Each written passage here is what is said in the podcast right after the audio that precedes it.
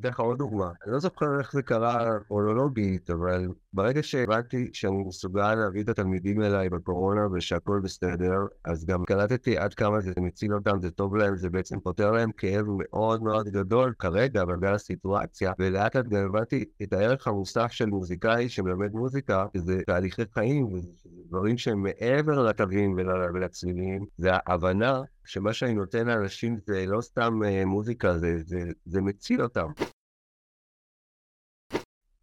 אתה מדבר, נתת דוגמה ל skill של leadership, skill של להעניק את עצמך, skill של להגיע לתובנה הזאת ולפעול על פיה. מה לדעתך בן אדם שנמצא באותו מצב ש... שאתה היית, מה הוא צריך לעשות, או איך הוא יכול להגיע לאותה סיטואציה עם התובנה הזאת של, אוקיי, בוא נראה מה ההזדמנות בזה, ובוא נראה מה אני יכול לעשות עכשיו. זאת אומרת, איך, איך מביאים את עצמך למקום הזה?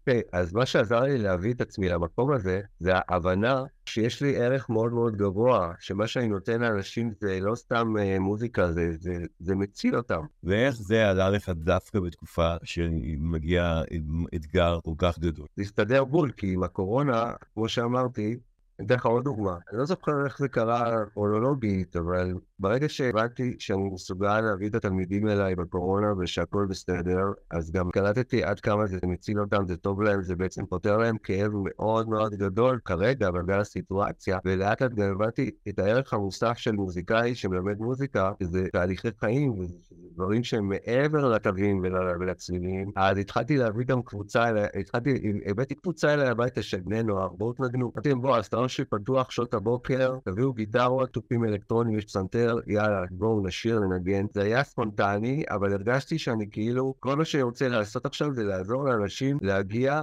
לא לוותר על מה שהם רוצים בעניין המוזיקלי, אלא להפך. הנה הזדמנות שלהם לבוא לעשות את זה. אז אם אני לוקח משהו מזה, עם הדברים שאתה אומר, והרבה פעמים, דרך אגב, אני אגיד לך, שרוב האנשים לא עוצרים הרבה פעמים לנתח את ההצלחה שלהם ולהבין מה עומד מאחורי, רובנו עושים את זה עם הכישלונות שלנו, זה הרבה יותר קל. אבל אם אני מנסה רגע לנתח את הדברים שאתה אומר, אז אני אומר, אוקיי, מה שקרה זה א', אברהם לא נבהל לנוכח המשפט. לא נבהל, הוא לא התחיל, אה, מה שנקרא, להיכנס לפרכוסים. כן. והוא השכיל להתבונן במה שנמצא מולו, לעומת הקולות שהוא שומע מבחוץ ומהסביבה.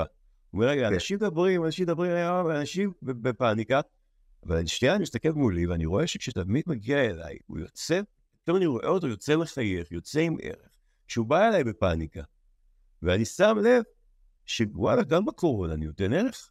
וערך אולי אפילו שיש לו יותר משמעות גדולה עכשיו מקודם.